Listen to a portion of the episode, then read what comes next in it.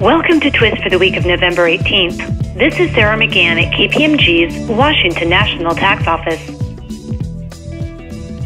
The Indiana Department of Revenue partially denied a taxpayer's claim for refund of sales tax paid on various purchases of computer software maintained on servers outside the state.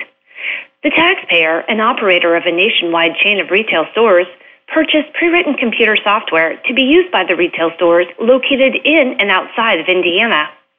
Under Indiana law, sales and use tax is imposed on pre-written computer software, as it is considered tangible personal property.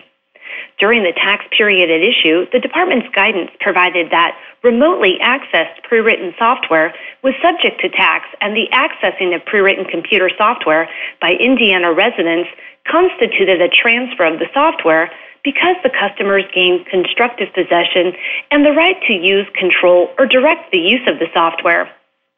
In general, the taxpayer argued that some of its purchases were non-taxable infrastructure as a service, or that because the software was remotely accessed by users both within and outside Indiana, only the software used within Indiana should be subject to use tax.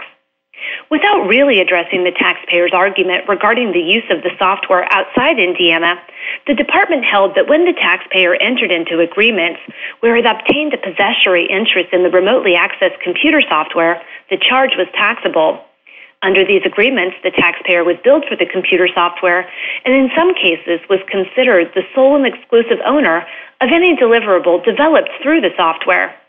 For more information on this letter of findings, please contact Dave Perry at 513-763-2402.